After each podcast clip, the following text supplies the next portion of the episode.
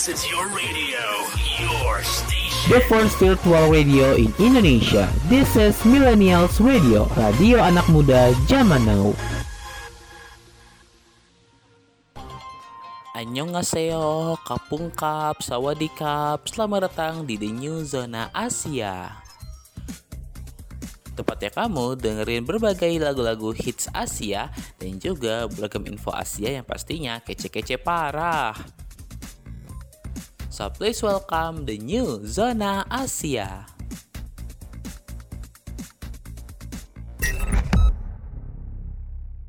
Welcome back to Millennials Radio, the first virtual radio in Indonesia. Radio anak muda zaman now. Selamat datang di The New Zona Asia bersama aku Aulia Etlin dari Sidoarjo. Di program The New Zona Asia ini, aku akan membahas topik-topik seputar musik dan pop culture dari Asia, kayak K-pop, anime, drama Korea, manga, cosplay, lagu yang lagi viral, tren pop terbaru, dan lain-lain. Oh iya, kalian bisa dengerin podcast ini dari Millennials Radio Podcast di Spotify, Reso, Noise, dan RCTI Plus, serta di beragam platform podcast lainnya. Kalian juga bisa nonton video podcast Millennials Radio di YouTube channel Millennials Radio loh. Udah dicatat belum? Kalau udah, yuk langsung ke topik pertama.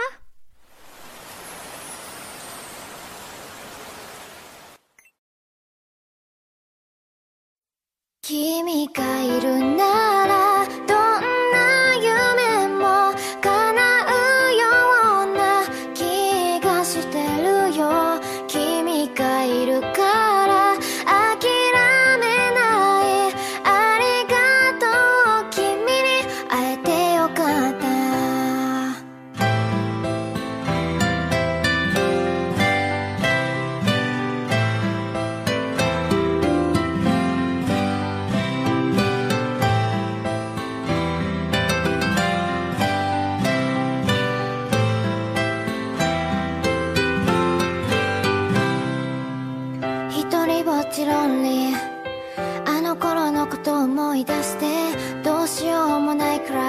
寂しくて切なくて当たり前の日常がただ淡々と流れてた。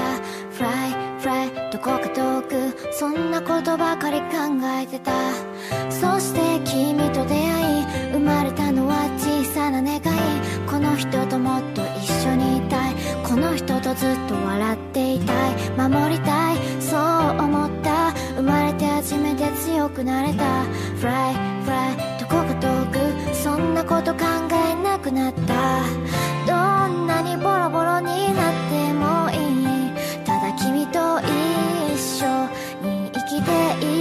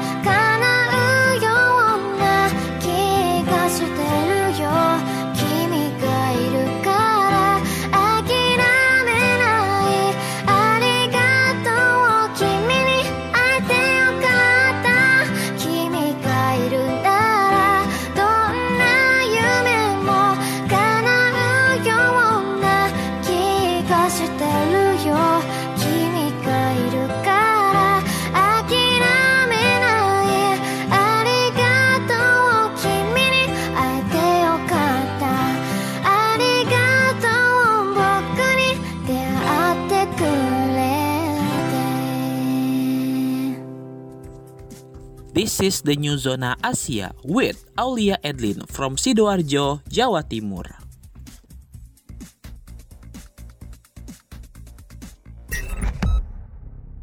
Netflix kembali merilis trailer untuk film terbarunya. Film Jepang berjudul Once Upon a Crime ini akan menghadirkan kisah gadis bertudung merah dalam universe Cinderella. Film ini mengambil latar di negeri dongeng. Pemeran utama film ini, gadis bertudung merah, adalah seorang pengembara yang bertemu dengan Cinderella.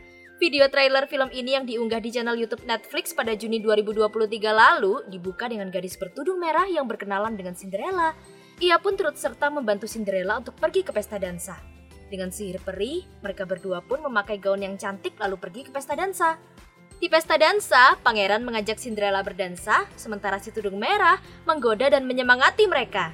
Namun, di tengah-tengah pesta dansa, si tudung merah menyadari ada sebuah keanehan yang berhubungan dengan sepatu kaca Cinderella.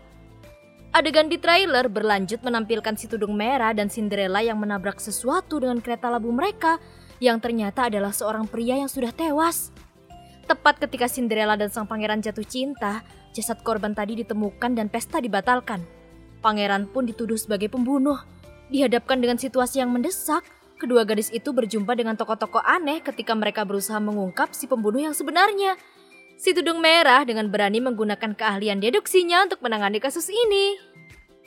Film asal Jepang ini disutradarai oleh Fukuda Yuichi dan diadaptasi dari manga berjudul Little Red Riding Hood Meets a Corpse on Her Journey karya Aoyagi Aito. Serial bergenre fantasi misteri ini dijadwalkan akan segera tayang di Netflix pada 14 September 2023 mendatang. Yuk kita kenalan sama pemeran utamanya satu-satu. Pemeran Little Red Riding Hood atau si gadis bertudung merah adalah Kana Shimoto. Untuk kalian yang suka nonton live action anime, pasti nggak asing ya dengan aktris cantik satu ini. Ia terkenal sebagai pemeran dari Kagura dalam Gintama live action, Kaguya dalam Kaguya Sama Love is War live action, dan Kokomi Teruhashi dalam Saiki Kusuo live action. Ia kerap dipuji karena paras cantiknya yang sering dibilang mirip malaikat dan kemampuan aktingnya yang luar biasa. Karir awalnya menjadi bintang bermula ketika ia menandatangani kontrak dengan agensi aktif Hakata di kampung halamannya Fukuoka pada tahun 2007. Ia pertama kali bekerja di iklan lokal dan bergabung dengan DVL. Kemudian, ia terpilih menjadi salah satu anggota girl group idola asal Fukuoka, Rev, pada tahun 2009. Dia membuat debut panggungnya setelah mengikuti audisi film Hirokazu Koreeda I Wish. Setelah itu, ia muncul dalam produksi oleh perusahaan teater anak-anak yang dioperasikan oleh agensinya, juga dalam drama oleh stasiun TV lokal. Yang kedua ada Yuko Araki yang memerankan tokoh Cinderella dalam film Once Upon a Crime ini. Ia terkenal sebagai pemeran Yuka Kusunoki dalam serial Roppongi Class yang merupakan remake dari drama Korea berjudul Itaewon Class. Ia adalah seorang aktris dan model fashion yang berada di bawah naungan Stardust Promotion. Selain Roppongi Class, beberapa film yang pernah dibintangi Yuko Araki antara lain yaitu drama Jepang Hitman in Love yang tayang di WeTV pada tanggal 4 Juli 2021, Our Meal for Tomorrow yang tayang pada 2017, serta Kode Blue Season 3 yang tayang pada 2017. Lalu yang terakhir ada Takanori Iwata yang memerankan tokoh pangeran dalam Once Upon a Crime. Ia terkenal sebagai Cobra dalam seri drama dan film berjudul Hide and Low, serta pemeran Seigo Kataoka dalam Promise Cinderella. Takanori Iwata merupakan aktor, penyanyi, dan model kelahiran prefektur Aichi, Jepang pada 6 Maret 1989. Selama masa kuliah, Takanori Iwata masuk dalam komunitas dancing crew Jade. Pada tahun 2010, ia dikonfirmasi menjadi anggota dari grup Sundaima J Soul Brothers setelah mengikuti serangkaian audisi.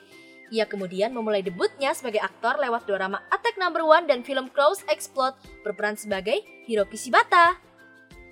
Demikianlah ketiga karakter utama yang ditunjukkan dalam trailer Once Upon a Crime yang dirilis oleh Netflix.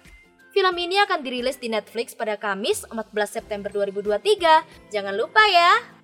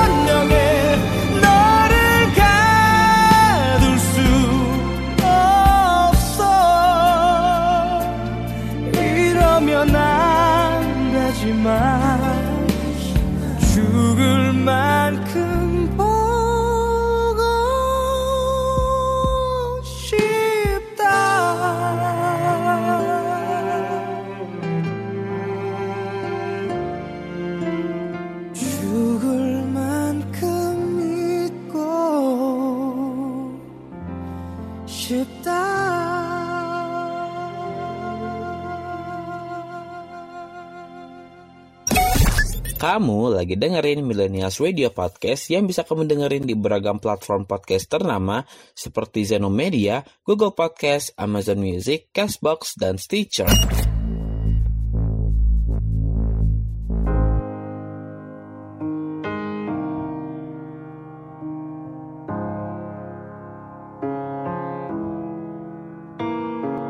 Here we are under the moonlight I'm the one without a dry eye, cause you look amazing.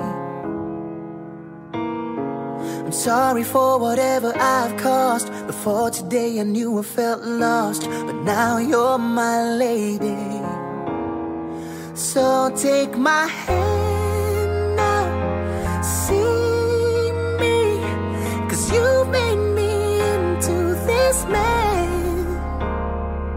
promise I'll treasure you, girl. You're all that.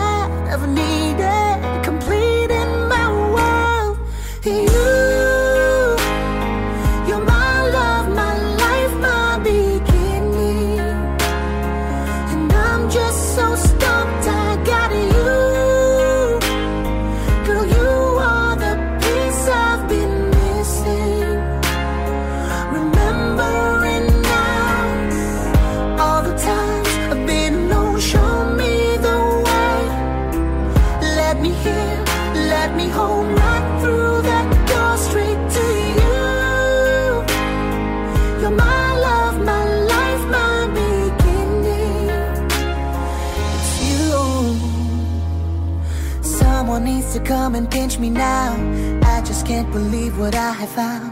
Standing here by me. Giving me the greatest gift you can. Saying yes, and now our life begins. Choosing you daily. So take my hand now. See me. You made me into this man. I promise I'll treasure you,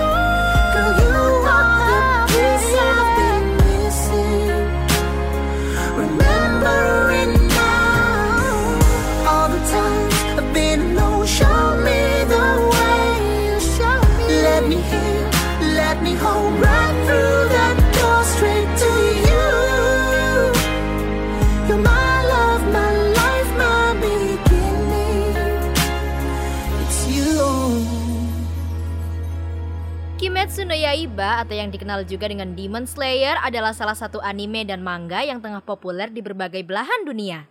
Ceritanya yang menarik dan karakter-karakter yang kuat membuat Kimetsu no Yaiba menjadi tontonan yang gak bisa dilewatkan. Untuk kalian yang baru banget dengerin podcast ini, minggu kemarin udah sempet aku bahas nih soal Demon Slayer. Kali ini, aku bakal bawain kabar gembira buat para penggemar Kimetsu no Yaiba dan para penggemar produk Asus karena keduanya akan melakukan kolaborasi yang membuat hati para penggemar berdebar-debar. Asus, perusahaan teknologi ternama asal Taiwan, telah dikenal dengan kualitas produk-produknya yang tidak diragukan lagi. Mulai dari perangkat keras komputer seperti laptop dan PC, hingga smartphone dan aksesori gaming, Asus selalu memberikan pengalaman terbaik kepada pengguna. Kolaborasi ini tentunya sangat menarik, mengingat Asus selalu menawarkan teknologi terkini dan Kimetsu no Yaiba punya banyak elemen unik yang bisa dijadikan inspirasi untuk produk-produk Asus.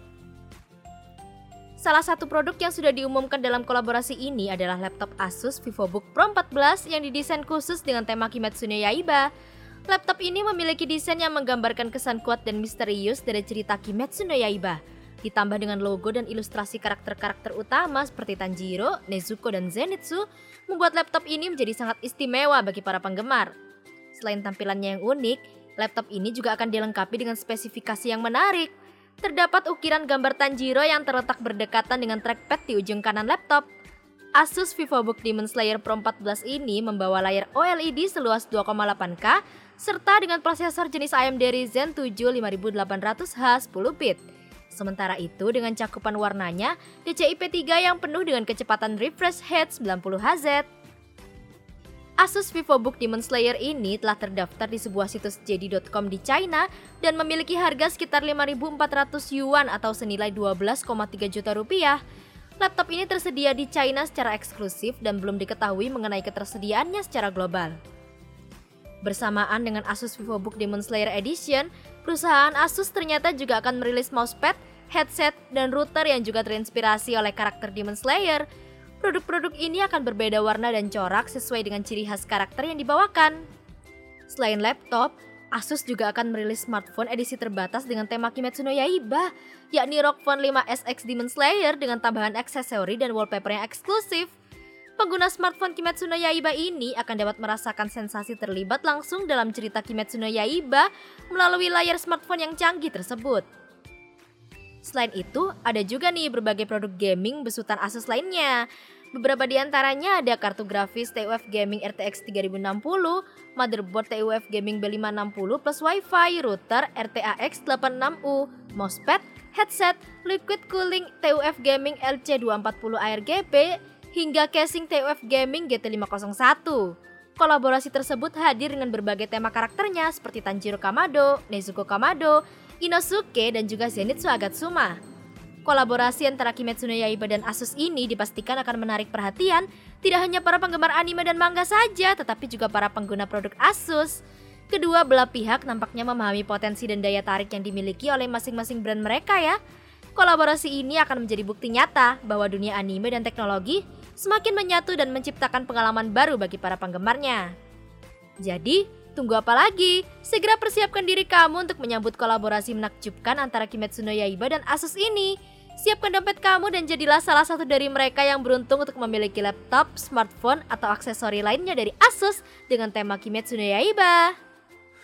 夢ならばどれほど良かったでしょう未だにあなたのことを夢に見る 忘れたものを取りに帰るように古びた思い出の誇りを払う戻らない幸せがあることを最後にあなたが教えてくれた言えずに隠してた暗い過去もがいなきゃ永遠に暗いままきっともうこれ以上傷つくことなどありはしないとわかっているあの日の悲しみさえあの日の苦しみさえその全てを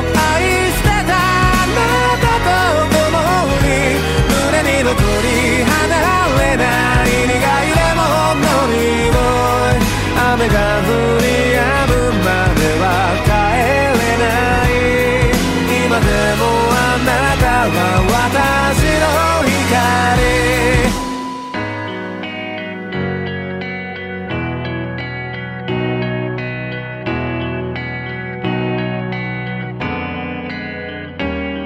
暗闇であなたの背をなぞった。その輪郭を鮮に覚えている？受け止めきれないものと出会うたび。溢れてやまないのは涙だけ。何をしていたの？何を見ていたの？私の知らない横顔でどこかであなたが今私と同じような涙に暮れ寂しさの中にいるなら私のことなどどう。か忘れてください。そんなこと心から願うほどに今でもあなたは私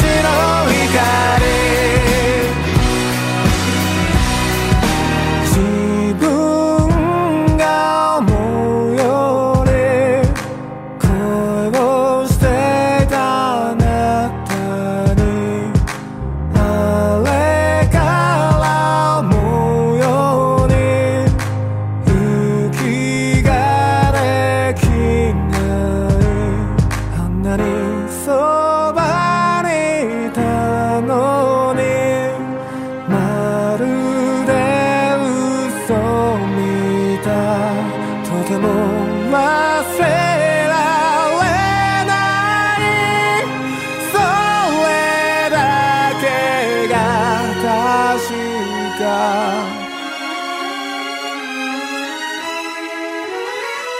あの日の悲しみさえあの日の苦しみさえその全てを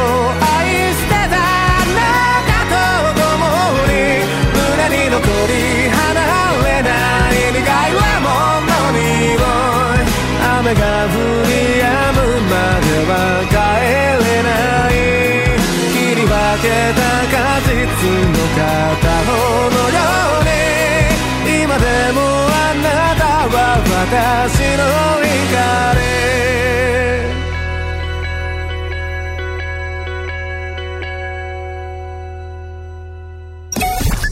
Kamu lagi dengerin Millennials Radio Podcast yang bisa kamu dengerin di playlist 24 jam Millennials Radio yang bisa kamu dengerin di website kita di bit.ly slash millennials radio bit.ly slash millennials radio.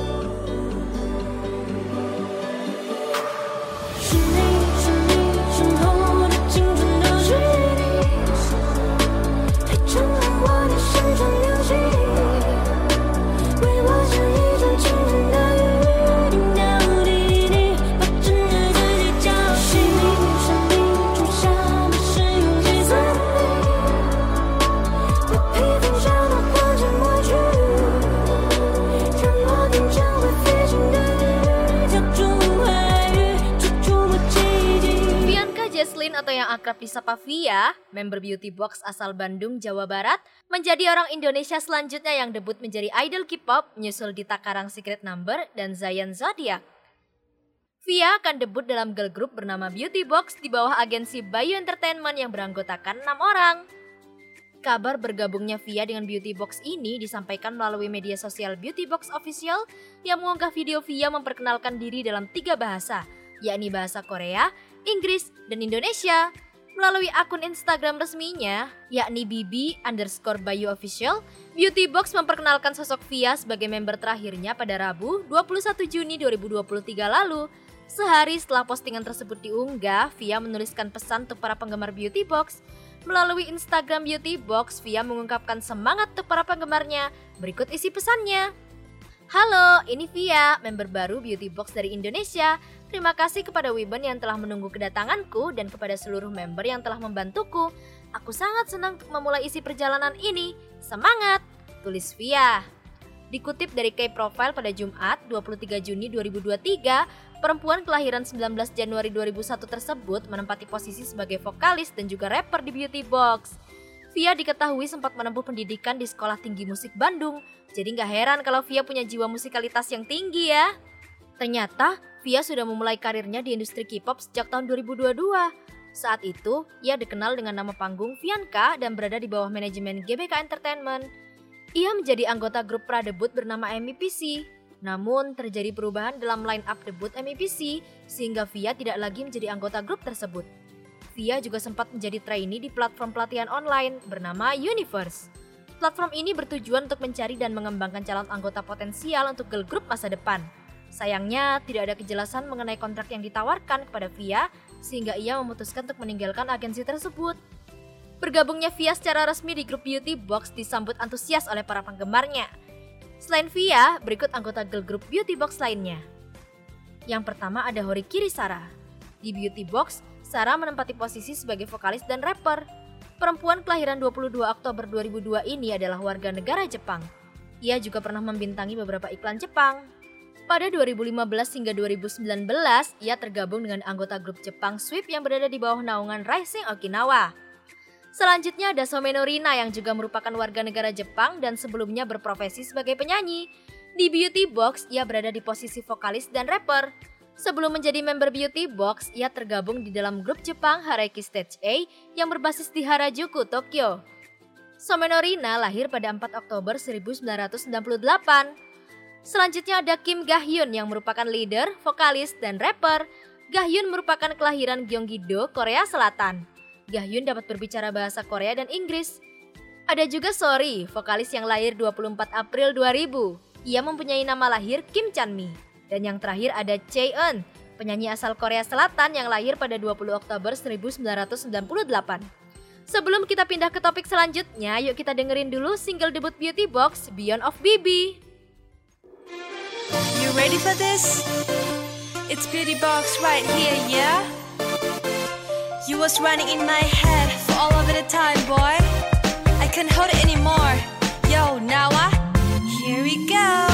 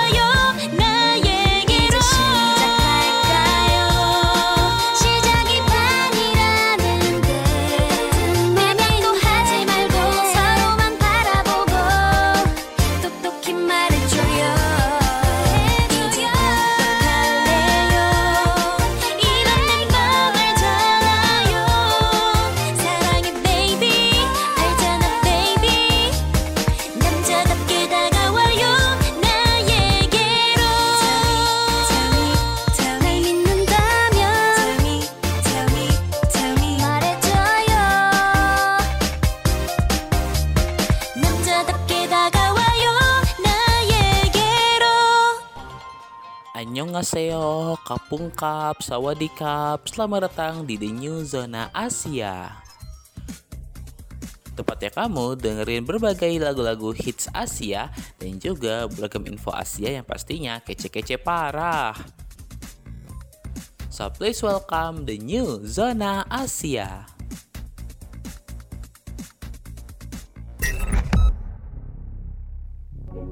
우와 우와. 우와 우와. 누비가 넉넉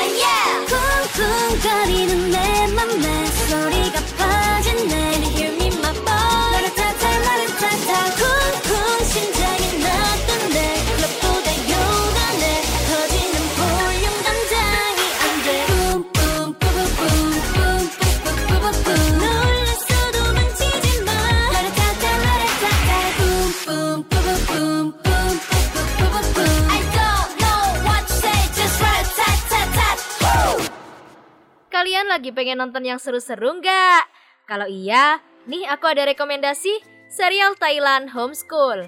Kalau kamu penggemar drama Thailand kayak Girl From Nowhere, The Gifted, atau Bad Genius, wajib banget nih nonton Homeschool. Terutama buat kamu yang suka genre misteri anak sekolahan, Homeschool merupakan serial Thailand terbaru yang tayang di Viu mulai 9 Juni lalu.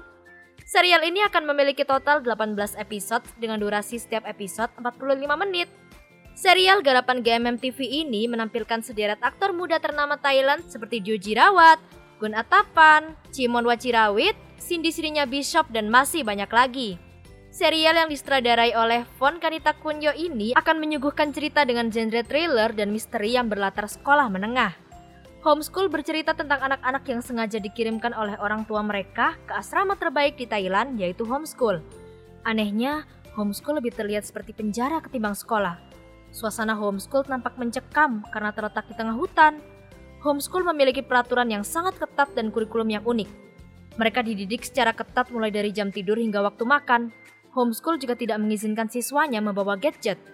Lama-kelamaan, para siswa menemukan banyak kejanggalan dari kurikulum yang berlaku di sekolah. Ditambah para orang tua yang tidak pernah menjenguk ataupun menghubungi mereka. Hal yang menambah kecurigaan mereka, setiap kali ada siswa yang ingin melarikan diri dari homeschool, kejadian tragis tak terduga menghampirinya. Hingga akhirnya mereka menemukan sebuah fakta mengenai salah seorang siswa generasi 4 yang dirumorkan menjadi seorang pembunuh. Dari sini, para siswa mulai memberontak dari sistem dan kurikulum yang berlaku di homeschool mereka mulai mencari tahu kebenaran dan melawan sang master yang menjadi ketua homeschool. Mereka pun bekerja sama untuk mengungkap hal tersembunyi di sekolah mereka. Berikut antara lain merupakan beberapa pemeran dari serial Homeschool. Yang pertama ada Ju Jirawat. Usai namanya semakin melambung setelah memerankan tokoh di serial F4, Ju Jirawat akan memerankan tokoh Nai di Homeschool. Tak hanya Du, ada Nani Hirunkit Cangkam yang juga termasuk ke dalam geng F4 bersama Du yang memerankan tokoh Tibet di Homeschool. Lalu ada juga View Benyapa Jin Prasom. Setelah membintangi 5 serial Thailand di tahun 2022, Homeschool akan menjadi serial pertamanya di tahun 2023. Ia akan berperan sebagai Fuji di Homeschool. Lalu ada juga pemeran Plank yaitu Love Patranit Limpatia Korn. Ada pula aktor Gan Atapan yang telah membintangi puluhan serial Thailand nih. Ia memerankan Gan for Boy di Homeschool. Lalu ada juga Kayler City Chai yang sebelumnya terkenal dengan perannya di School Tales The Series. Ada juga nih Cimon Wacirawit Ruang Wiwat. Wah, dia favoritku di The Gifted nih, di mana dia pernah berperan sebagai Wave. Ia juga pernah bermain di serial School Tales yang bergenre misteri sekolah. Ia akan berperan sebagai Earth di Homeschool.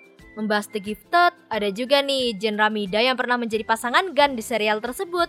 Ada pula Jamie Juta Pitts yang pernah memerankan karakter bermuka dua bernama Kiwi di serial Blacklist. Ada pula JJ Cayakon Jutamas ia memulai debut di The Gifted bersama Gan dan Cimon. Bersama kembarannya Eja Cahaya Paul Jutamas, mereka akan membuat serial Homeschool menjadi lebih menarik nih. Selain itu, ada juga Priking Suryares yang berperan sebagai Biu dan aktris cantik Racanun Mahawan yang berperan sebagai Maki. Para penggemar The Gifted yang juga menonton Homeschool meyakini bahwa serial ini memiliki vibes yang sama dengan The Gifted loh. Selain karena berlatarkan sekolah dan genre misterinya, ide ceritanya juga menceritakan tentang pemberontakan sekelompok siswa. Bagi kamu penggemar The Gifted, bisa menonton serial ini sebagai pengobat rindu nih. Serial ini bisa kamu saksikan di platform VIU ya.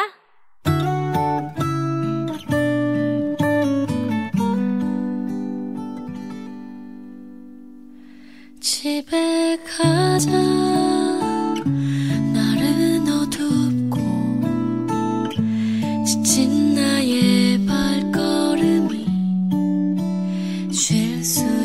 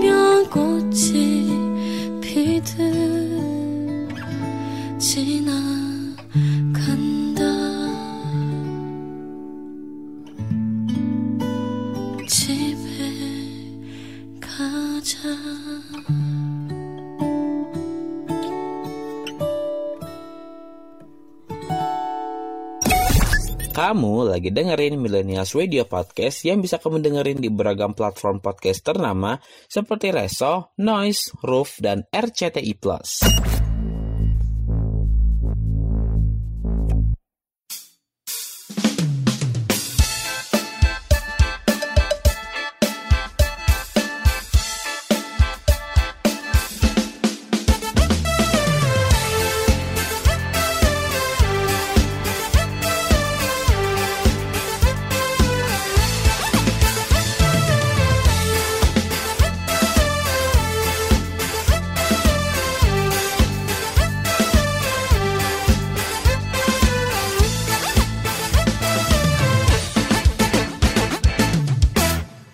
จัดปลัดบอกงามลายโปรไฟล์ดอกว่าเห็นแล้วอยากยิกอยากหยอกอยากบอกอยากตอกปักจองห้องใจ งามคักงามโปวดงามเหลือจนไอลงเสือในรูปโปรไฟล์ สุดจัดคนนี้จัดไปแอดไปแชทไปทักเลยทักเลยเบยเบยจะพิมพ์ตอบบอกซื้อทับทิมกรอบ เลยนัดเบิ่งหนังจักกรอบเจ้าตอบเจ้าตอบว่าโอเคได้พ่อนาจังอีหลี คือเป็นผู้จังสีนี่เธอใครน้องเองทักทิมกรอบไหนคะอะกรอบไหนอะกรอบไหนพี่รอนานไหมน้องเพิ่งมาเธอหากขัวมือคือตัวกันครับพี่น้องหล่อแต่งโตมาปกรอเมารถสามล้อตัวสิบมาเถืองหากขัวคนในรูปงามจนตะลึงอะโตแท่หนาใครปะดึงปะดึงอึ้ง อายขาดบ่เชิงมันบอกคือรูปโปรไฟล์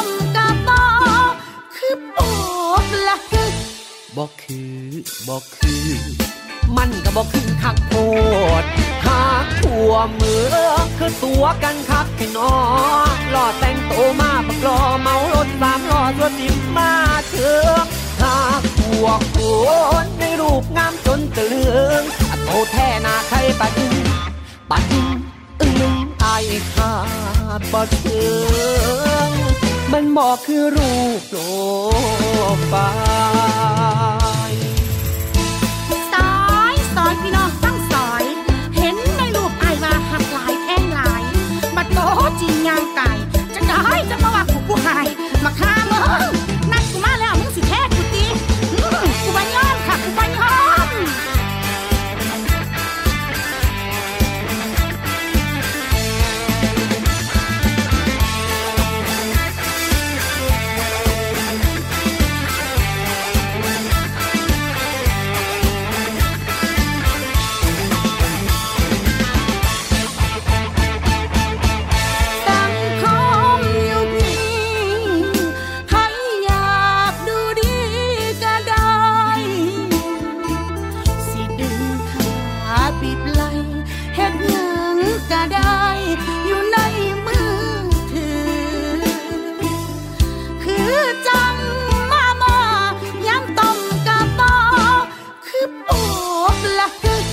บอกคือบอกคือ มันก็บอกคือคักโพดหากขัวเมือคือตัวกันคักพี่น้องหล่อแต่งโตมาปกรอเมารถสามล้อตัวสิบมาเถืองหากขัวคนในรูปงามจนตะลึงโตแท่หนาใครปะดึงปะดึงอึ้งไอายขาดบ่เชิงมันบอกคือรูปโปรไฟล์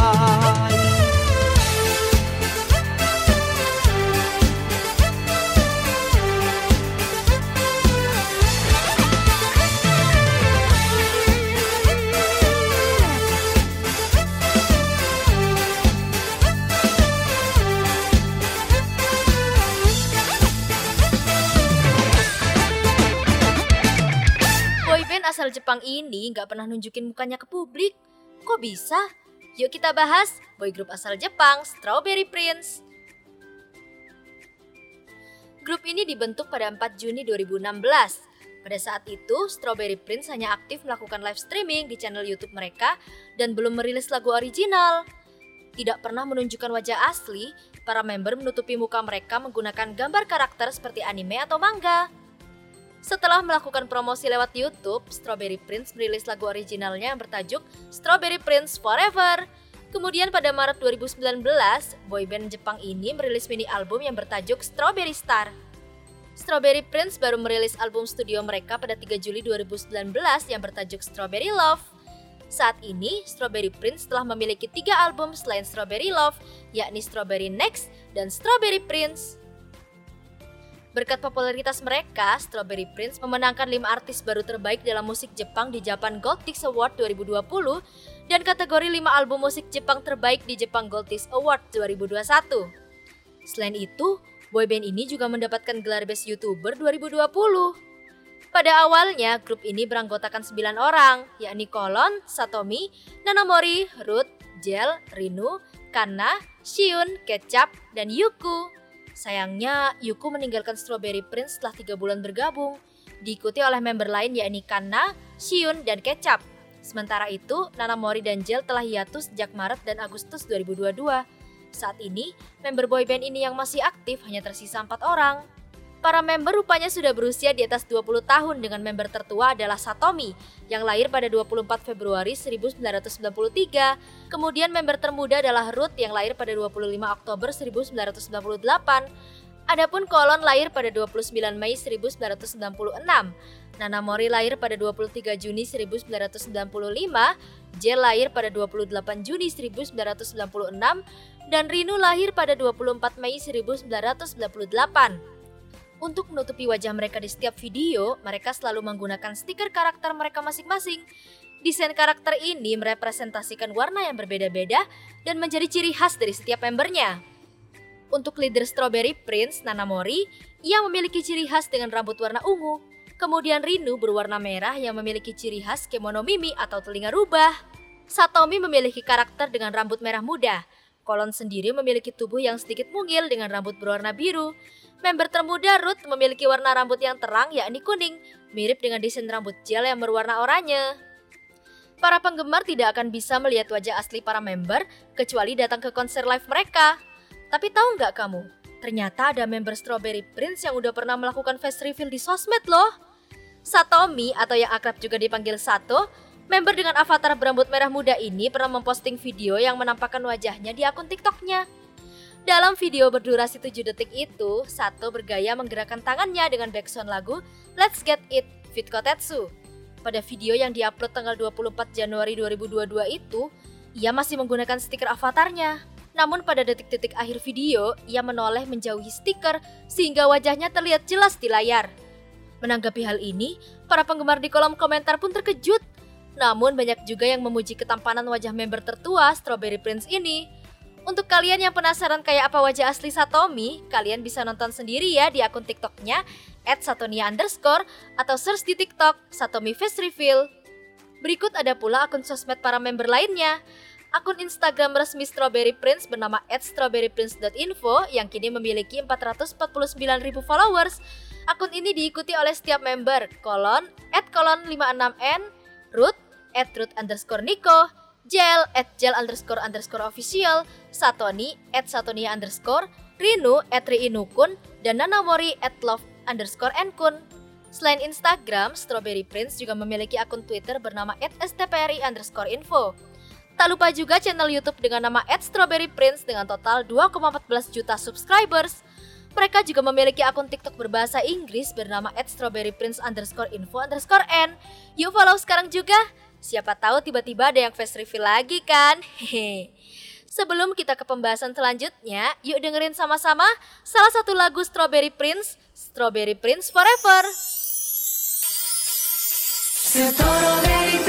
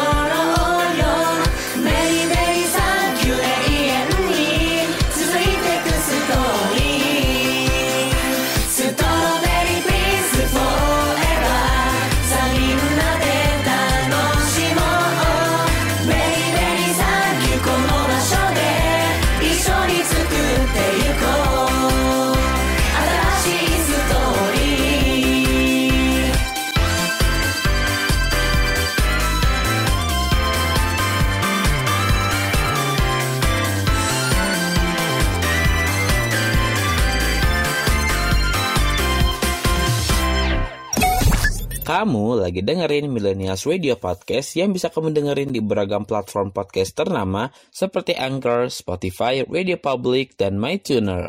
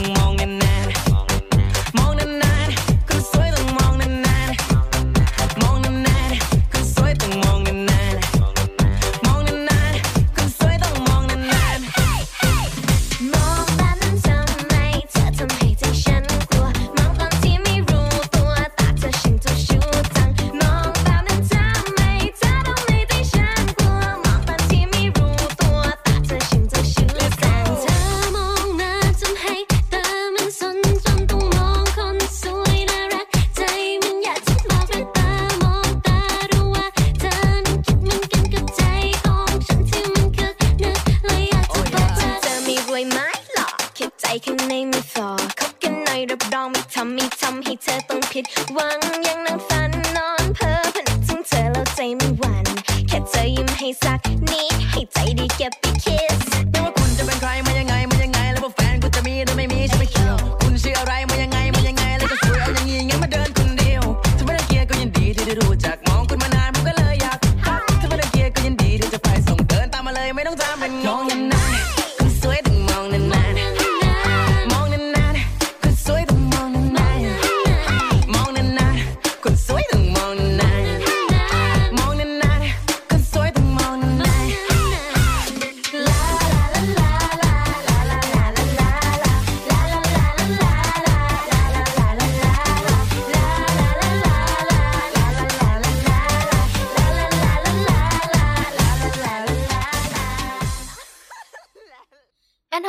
dance bareng cewek di lagu baru, fans protes dan ancam boykot.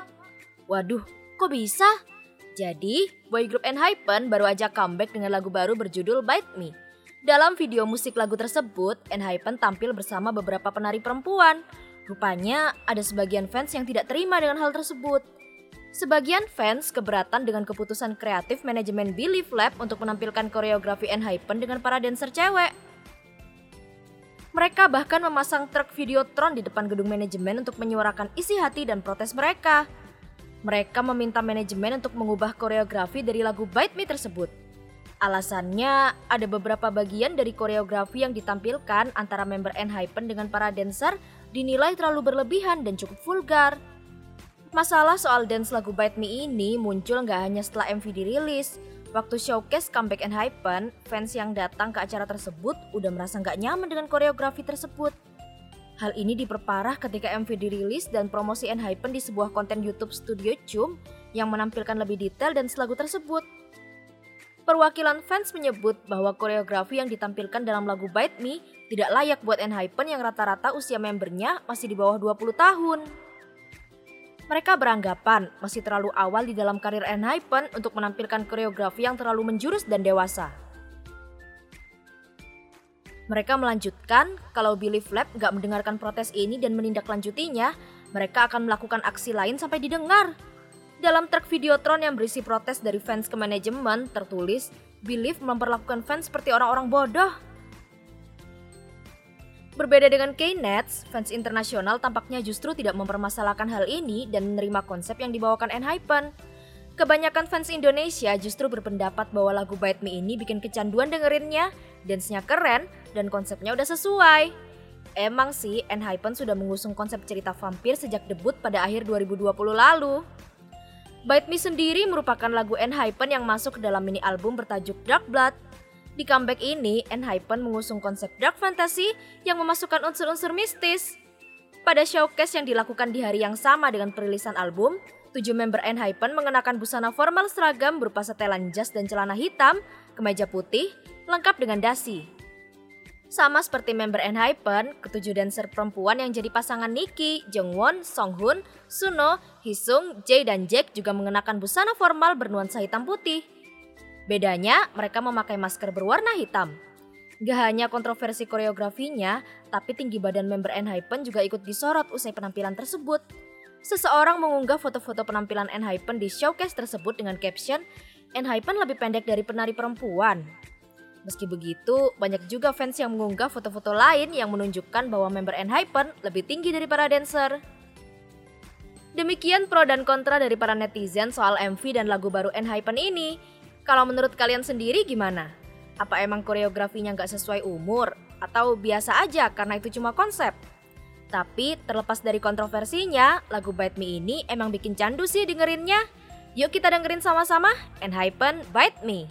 It's you and me in this world 내게로 다시 와 time me 날 구원할 거라면 Just come kiss me and bite me You're the one song memory 널 잡은 내 세포는 scream 이제 나는 wanna hit a bit 운명은 우리 다시 발견했지 감이 bad bad bad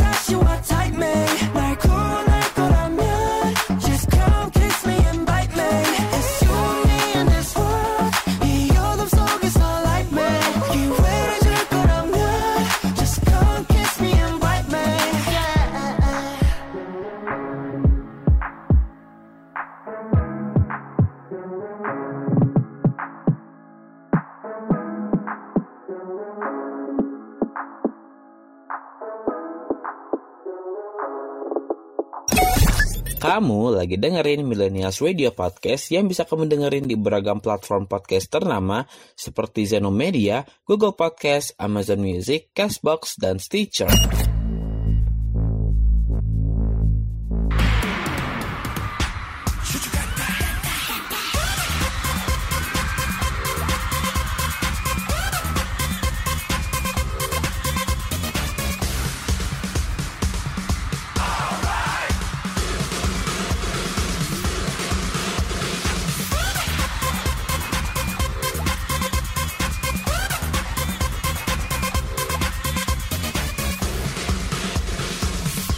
all say naughty, naughty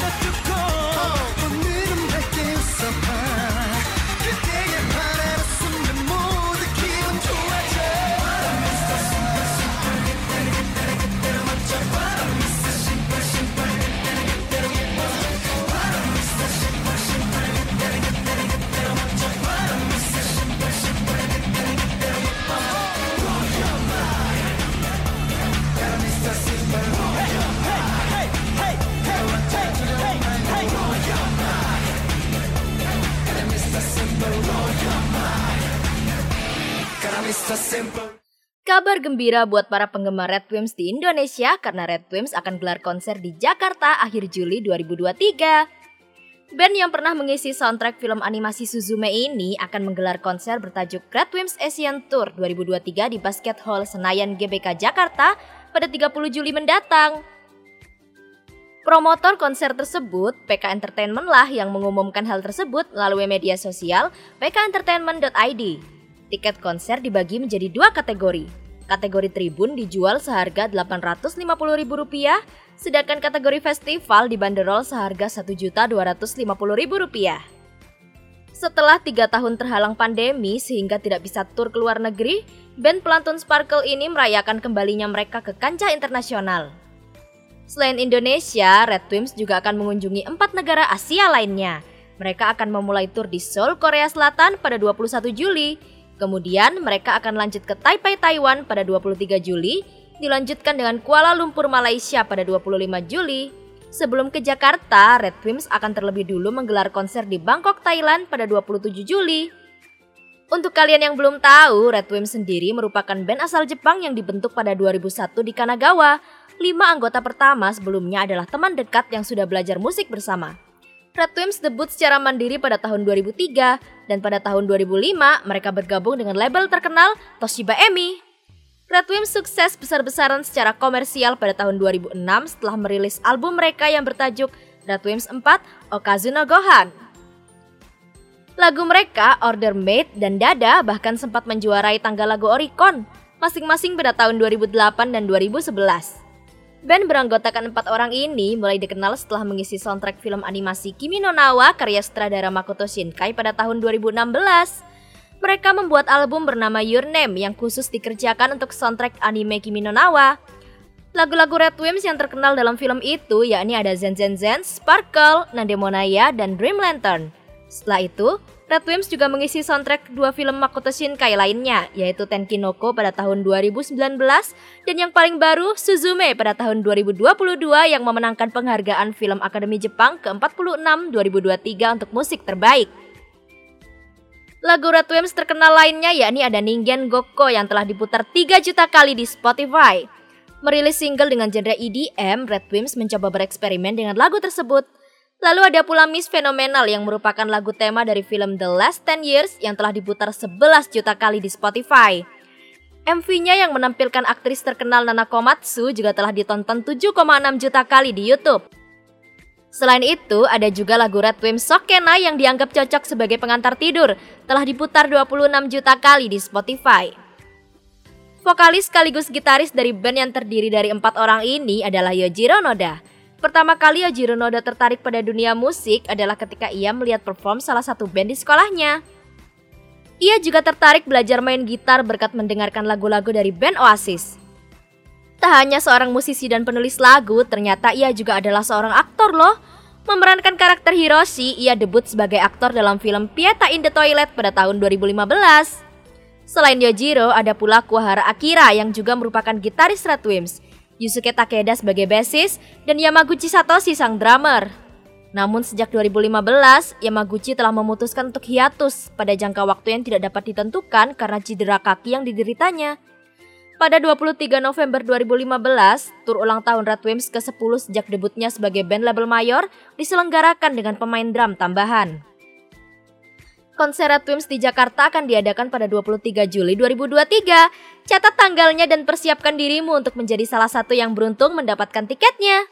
Sebelum kita ke topik selanjutnya, yuk kita dengerin sama-sama Red Twins featuring Toaka Suzume. Do do do do do do do do do do do do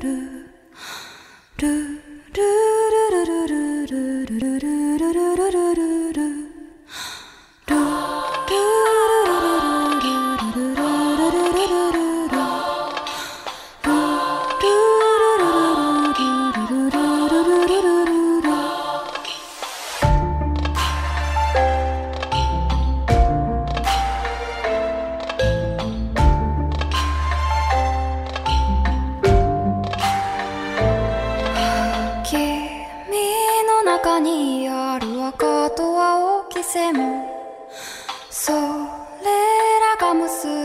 れるのは真の像。風の中でも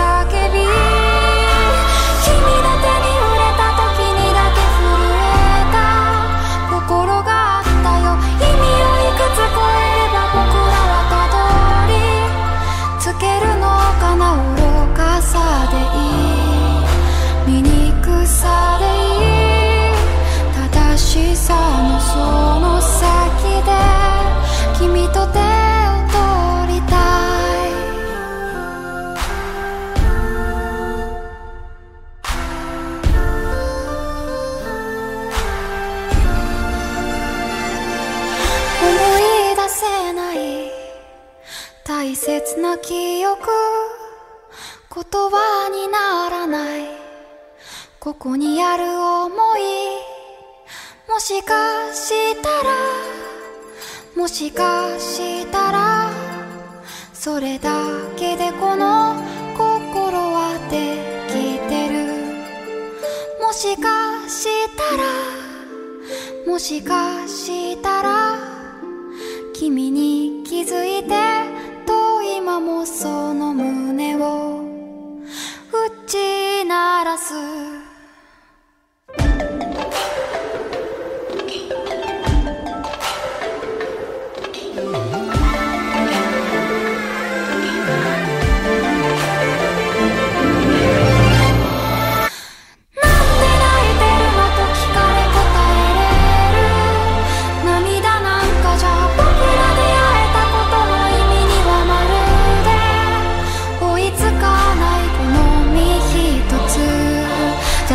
ない叫び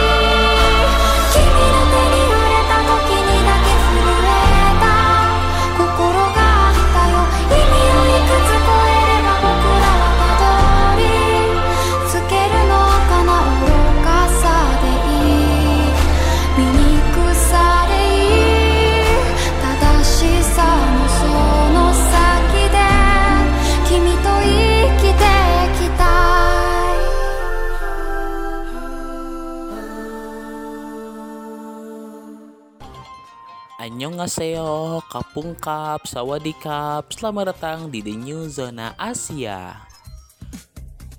Tempatnya kamu dengerin berbagai lagu-lagu hits Asia dan juga beragam info Asia yang pastinya kece-kece parah. So please welcome The New Zona Asia.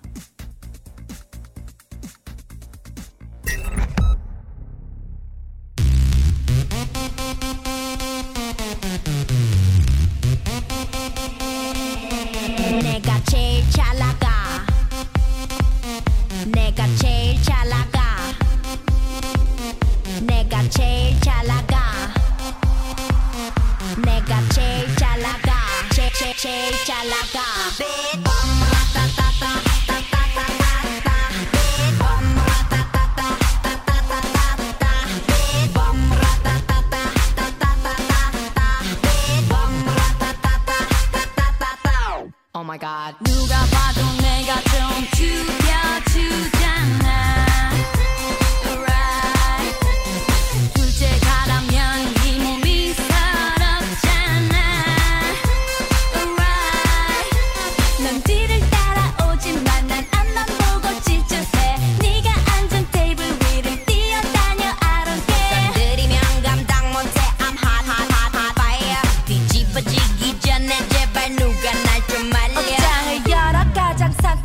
벗을 걸치고 거울에 비친 내 얼굴을 꼼꼼히 살피고 지금은 8시 약속 시간은 8시 반. 도도한 걸음으로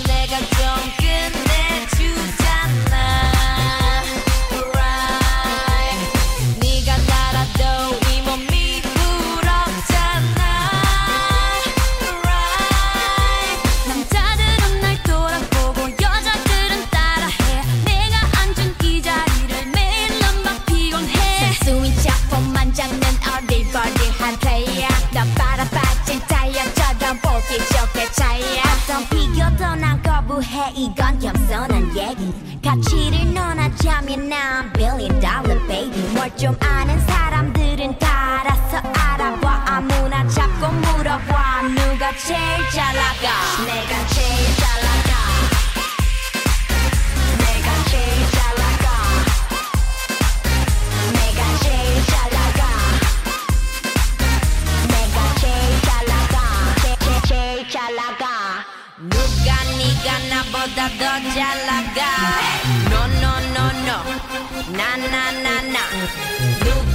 누가 네가 나보다 더 잘 나가 No no no no 나 나 나 나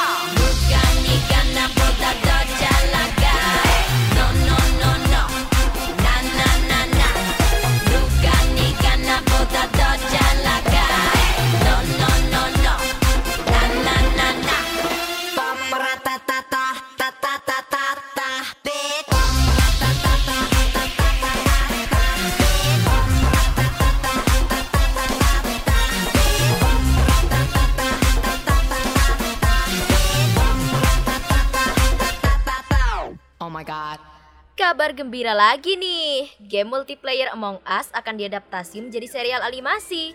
Serial yang diumumkan oleh Paramount ini dikatakan sedang dalam tahap produksi.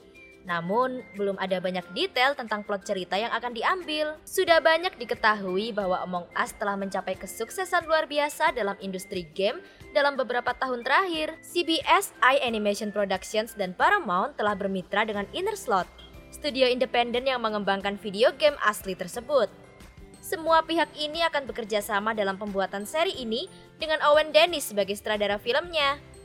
Owen Dennis terkenal karena karyanya dalam seri Infinity Train yang ditayangkan di Cartoon Network dari tahun 2019 hingga 2021.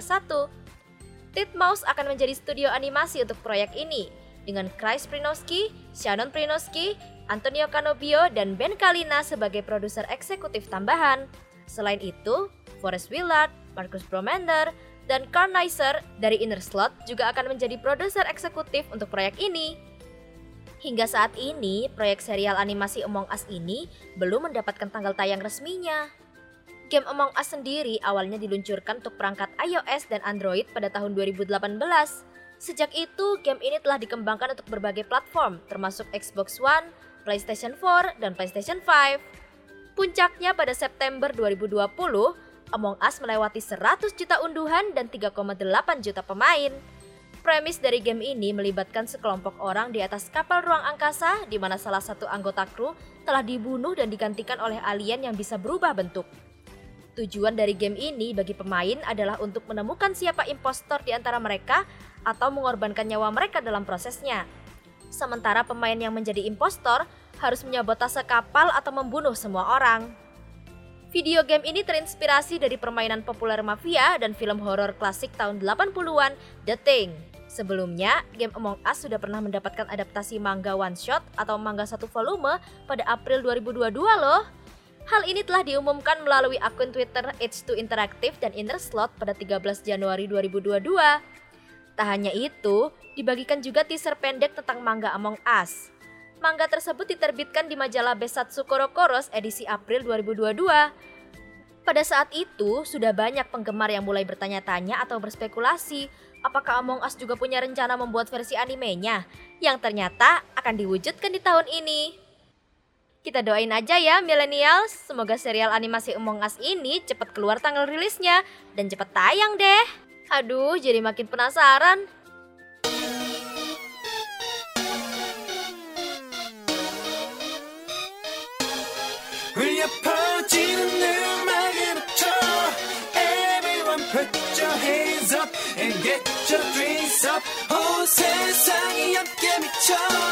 Everyone put your hands up and get your drinks up. 온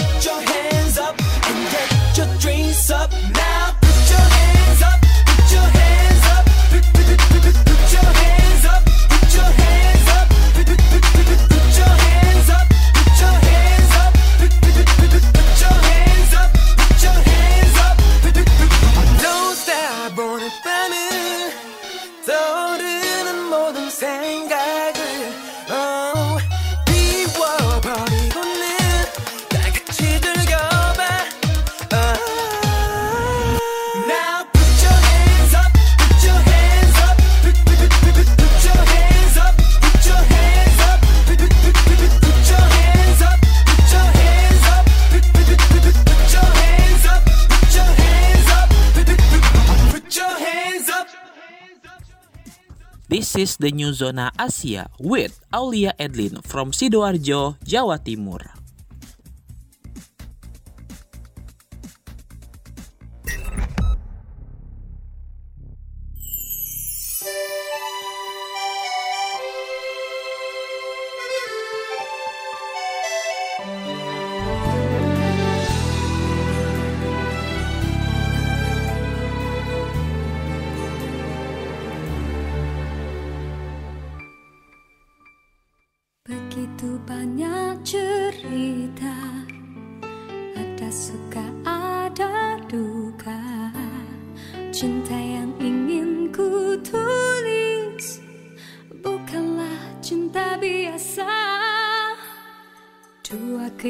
keyakinan bisa Masalah pun tak sama. Ku tak ingin dia ragu Mengapa mereka selalu bertanya. Cintaku bukan di atas kertas Cintaku tak perlu dicari Karena ku yakin ada jawabnya. Oh, Andai ku bisa merubah semua Hingga tiada orang terluka. Tapi tak mungkin ku tak berdaya Hanya yakin menunggu jawabnya.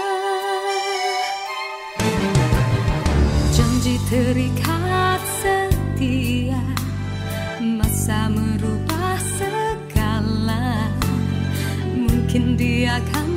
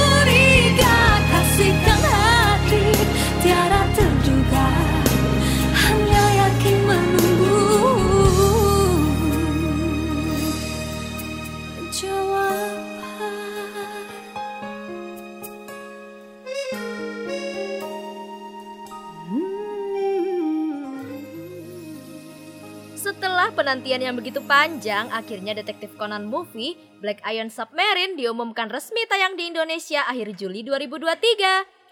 CBI Pictures selaku distributor film-film Jepang yang ada di Indonesia mengonfirmasi bahwa film detektif Conan Black Iron Submarine, CBI Pictures selaku distributor film-film Jepang yang ada di Indonesia mengonfirmasi bahwa film detektif Conan Black Iron Submarine siap tayang di Indonesia pada 26 Juli 2023 mendatang melalui dua jejaring bioskop di Indonesia, yaitu CGV dan Cinepolis. Biasanya, sebelum memasuki penayangan reguler pada 26 Juli 2023, pihak ODX Indonesia akan mengumumkan fan special screening yang hadir dengan berbagai merchandise eksklusif bertema Detektif Conan. Sejauh ini, beberapa karakter yang telah dikonfirmasi akan tampil dalam Detektif Conan Movie 26 ini antara lain yaitu para anggota Shonen Tanteidan, para agen FBI seperti Suichi Akai dan Jody Starling, para anggota polisi pimpinan, Juzo Megure, serta para anggota organisasi hitam. Film ini juga mengkonfirmasi kehadiran member baru dari organisasi hitam bernama Pingga dan akan menjadi karakter original pada film detektif Conan Black Iron Submarine. Anggota baru yang memiliki kemampuan mencuri identitas orang lain ini akan memicu konflik utama film ini dengan hadirnya sebuah black box yang akan menyimpan berbagai macam rahasia dan mengubah kapal pesiar menjadi medan pertempuran atau yang disebut Ocean Battle Royale. Detektif Conan movie Black Iron Submarine ini akan berfokus pada karakter Ai Haibara dan pertarungan besar yang akan terjadi di sebuah kapal pesiar raksasa. Bersetting di lautan, setiap adegan aksi akan berfokus pada penyelamatan Ai Haibara dari cengkraman organisasi hitam. Ai Haibara atau Shiho Miyano sendiri sebelumnya adalah salah satu ilmuwan di organisasi hitam yang memiliki kode name Sherry yang ditugaskan dari organisasi tersebut untuk menciptakan sebuah obat pembunuh bernama APTX 4869. Singkat cerita, obat tersebut diminumkan pada Shinichi Kudo yang secara tidak sengaja memergoki organisasi hitam dalam sebuah transaksi gelap. Namun ternyata, efek dari obat tersebut tidak sesuai dengan keinginan organisasi. Walaupun tidak berhasil membunuh Shinichi Kudo, obat tersebut malah membuat tubuhnya menyusut menjadi anak kecil lagi. Hal yang sama juga terjadi pada Haibara yang mencoba bunuh diri dengan obat ciptaannya itu. Melihat efek obatnya yang ternyata tidak sesuai rencana awal dan justru menyusutkan dirinya menjadi anak-anak, Shiho pun melarikan diri dengan identitas barunya sebagai Ai Haibara. Karena film detektif Conan ke-26 ini akan membahas tentang Ai Haibara, yuk kita simak beberapa fakta tentang karakter ini. Ai Haibara atau pemilik nama asli Shiho Miyano ini adalah blasteran Inggris dan Jepang yang lahir dalam sebuah sindikat kriminal yang Shinichi sebut sebagai organisasi hitam atau organisasi jubah hitam. Ibunya adalah perempuan berkebangsaan Inggris yang bernama Elena Miyano dan ayahnya orang Jepang bernama Atsushi Miyano. Kedua orang tuanya adalah ilmuwan yang bekerja untuk organisasi hitam. Mereka mengembangkan obat misterius yang disebut Silver Ballet. Ketika Shiho masih muda, kedua orang tuanya meninggal dalam sebuah peristiwa yang diklaim organisasi hitam sebagai kecelakaan. Selain orang tua, Shiho juga punya kakak perempuan bernama Akemi Miyano yang menjalani kehidupan di Jepang. Berbeda dengan Shiho yang dikirim sekolah ke Amerika, dipersiapkan untuk mengambil alih penelitian orang tuanya. Setelah berumur 13 tahun, Shiho kembali ke Jepang dan mulai bekerja sebagai ilmuwan untuk organisasi hitam di mana dia diberi kode name Sherry. Dia mengembangkan APTX 4869 saat masih berusia 18 tahun. Dalam sebuah kasus, Shiho pun mengetahui bahwa kakaknya Akemi dibunuh oleh Gin, salah satu petinggi organisasi. Karena tak diberi penjelasan apa pun, Shiho memberontak melawan Gin dan komplotannya, serta menolak melakukan pekerjaan apa pun. Setelah meminum APTX 4869 dan berhasil kabur dari organisasi hitam, ia pun diadopsi oleh Profesor Agasa, sahabat Shinichi Kudo yang juga membantu mereka berdua menyembunyikan identitasnya. Sejak itulah ia memulai kehidupan barunya sebagai Ai Haibara yang bersekolah di SD Titan bersama Conan atau Shinichi. Film detektif Conan Black Iron Submarine sendiri mempercayakan Yuzuru Tachikawa sebagai pengarah filmnya. Yuzuru Tachikawa sebelumnya pernah menggarap serial anime Mob Psycho 100, season 1 dan 2 beserta anime Decadence. Jangan lupa ya kalau detektif Conan movie ke-26 Black Iron Submarine ini akan tayang di CGV Indonesia pada 26 Juli 2023. Jangan sampai ketinggalan ya. Sebelum nonton, yuk kita dengerin dulu lagu tema detektif Conan paling memorable, Iori Kimi ga Ireba.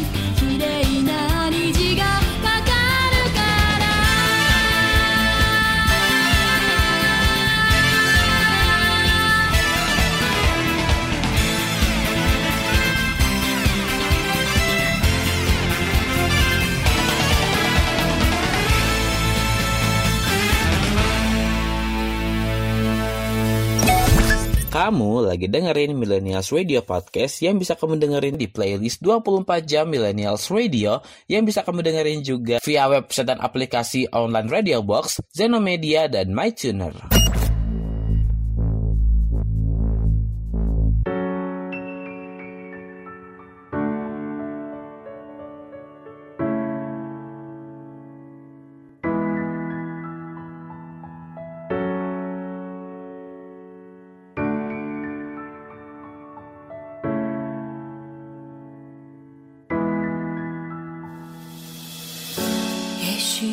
界就这样，我也还在路上，没有人能诉说。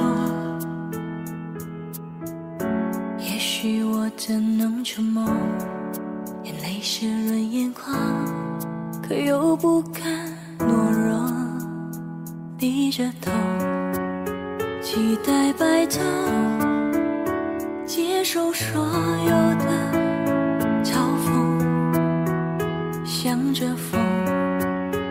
拥抱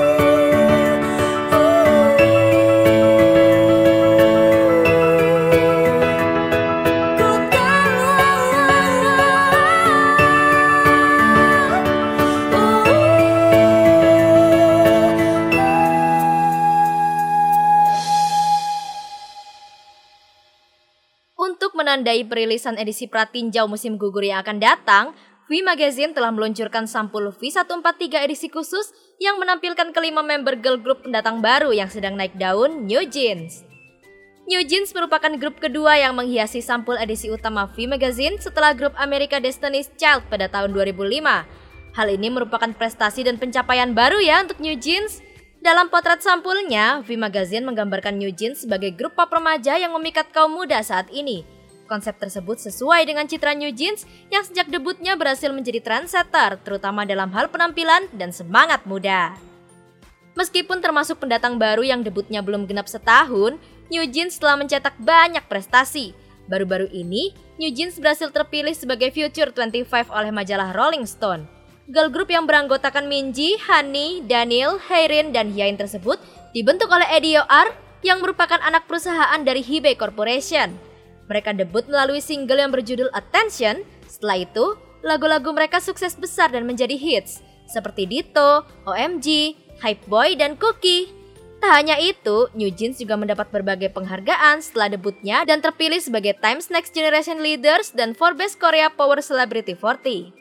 Kesuksesan New Jeans juga membuat mereka dipercaya untuk berkolaborasi dengan beberapa merek ternama seperti Levi's, Coca-Cola, McDonald's Korea, dan lain-lain. Saat ini, New Jeans tengah bersiap untuk comeback dengan meluncurkan mini album kedua mereka yang bertajuk Get Up. Mereka telah merilis teaser MV untuk lagu ASAP yang menampilkan pesona memukau dari kelima membernya. Mini album Get Up akan dirilis pada 21 Juli mendatang dan akan terdiri dari 6 lagu, yaitu New Jeans, Super Shy, ETA, Cool With You, Get Up, dan ASAP. Masing-masing lagu tersebut akan dibuatkan video klip. Yuk kita kenalan sama membernya satu-satu. Yang pertama ada Minji, leader dari New Jeans. Selain menempati posisi leader, vokalis dan dancer dalam grup, ia juga member tertua loh. Lahir pada 7 Mei 2004, Minji memulai masa trainee sejak kelas 2 SMP di salah satu agensi bernama Source Music. Sebelum populer di New Jeans, member yang satu ini sempat muncul dalam musik video BTS berjudul Permission to Dance. Yang kedua ada Hani yang berdarah campuran Vietnam dan Australia. Perempuan yang lahir di Melbourne, Australia pada 6 Oktober 2004 ini pernah menjadi bagian dari Aimina Dance Crew dengan basis kegiatan di Melbourne sebelum bergabung dengan New Jeans. Di New Jeans sendiri, ia menempati posisi sebagai main dancer dan vokalis. Selanjutnya ada Daniel, member berdarah campuran Korea Australia ini telah akrab di layar kaca sejak kecil karena pernah muncul di acara televisi Korea. Bahkan ketika umur Daniel menginjak 6 tahun, ia sempat bergabung dengan reality show TV lokal Korea dalam acara Rainbow. Di New Jeans, ia menempati posisi sebagai dancer dan vokalis. Lalu ada juga Heirin, member kelahiran 15 Mei 2006 ini lahir di Pyeongchon, Dongganggu, Gyeonggi-do, Korea Selatan. Sebelum bergabung dengan EDOR dan Hibe, dancer dan vokalis New Jeans ini pernah berlatih pansori, yaitu genre musik tradisional Korea. Suaranya yang bagus membuat Heirin sering dijuluki sebagai peri suara. Lalu yang terakhir ada Hyein, member termuda yang lahir pada 21 April 2008.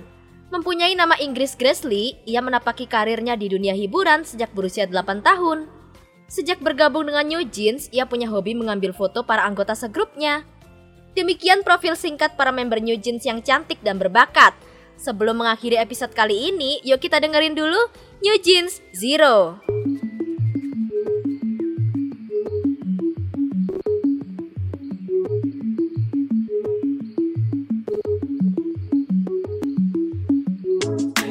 정말 짜릿했어 어디선가 내게 윙크한 까만 동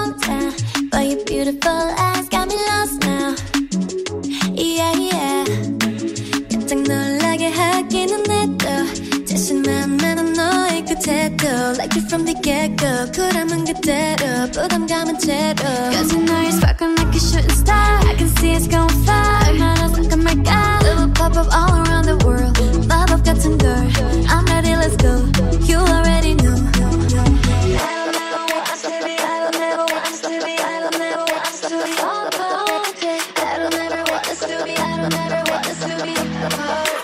코카콜라 Coca-Cola Mashita. See you looking catch it, here's a cola. See you looking catch it, here's a cola. Coca-Cola Mashita. Coca-Cola Mashita. See you looking catch it, here's a cola. See you looking catch it, here's a cola.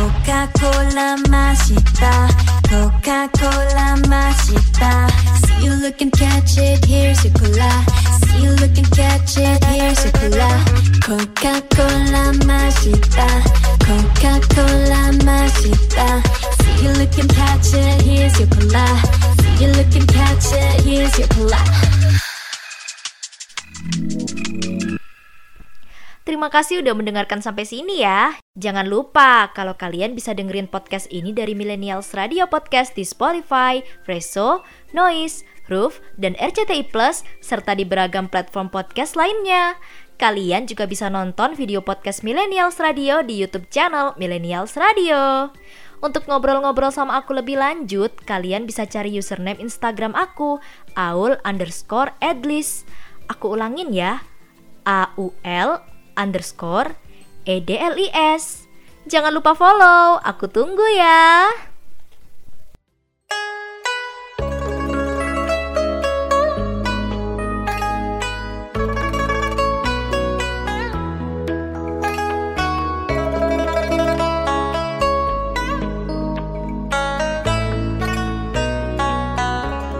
你是我。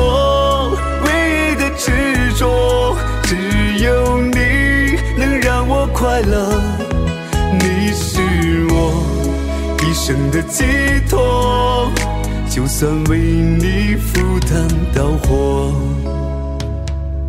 如果我忘了怎么爱你，那一定是我失忆昏迷。如果我有天突然离去，那一定是不想拖累你。如果你忘了回家的路，我愿做星星陪你看顾。如果你孤单夜里无助，化作梦与你朝朝暮暮。你是我唯一的执着，只有你能让我快乐。你是我一生的寄托，就算为你赴汤蹈火。你是我唯一的执着，守护你是我的快乐。你是我一生的寄托，爱你是不变的承诺。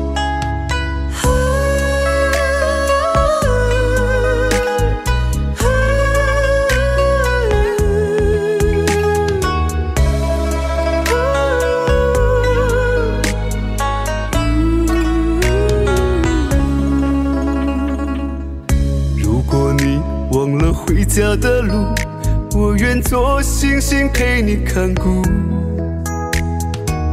如果你孤单夜里无助，化作梦与你朝朝暮暮。你是我唯一的执着，只有你能让我快乐。你是我一生的寄托。就算为你赴汤蹈火，你是我唯一的执着，守护你是我的快乐，你是我一生的寄托，爱你是不变的承诺，你是我唯一的执着，只有你能让我快乐。你是我一生的寄托，就算为你赴汤蹈火。你是我唯一的执着，守护你是我的快乐。你是我一生的寄托，爱你是不变的承诺。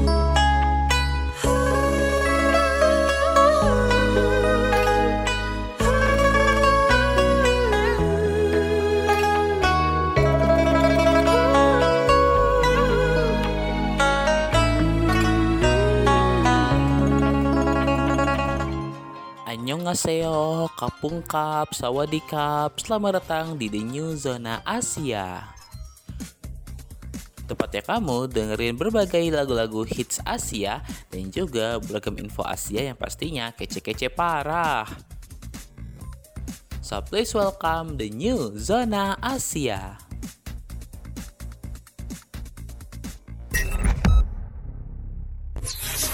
This is your radio, your station. The first virtual radio in Indonesia. This is Millennials Radio, radio anak muda zaman now.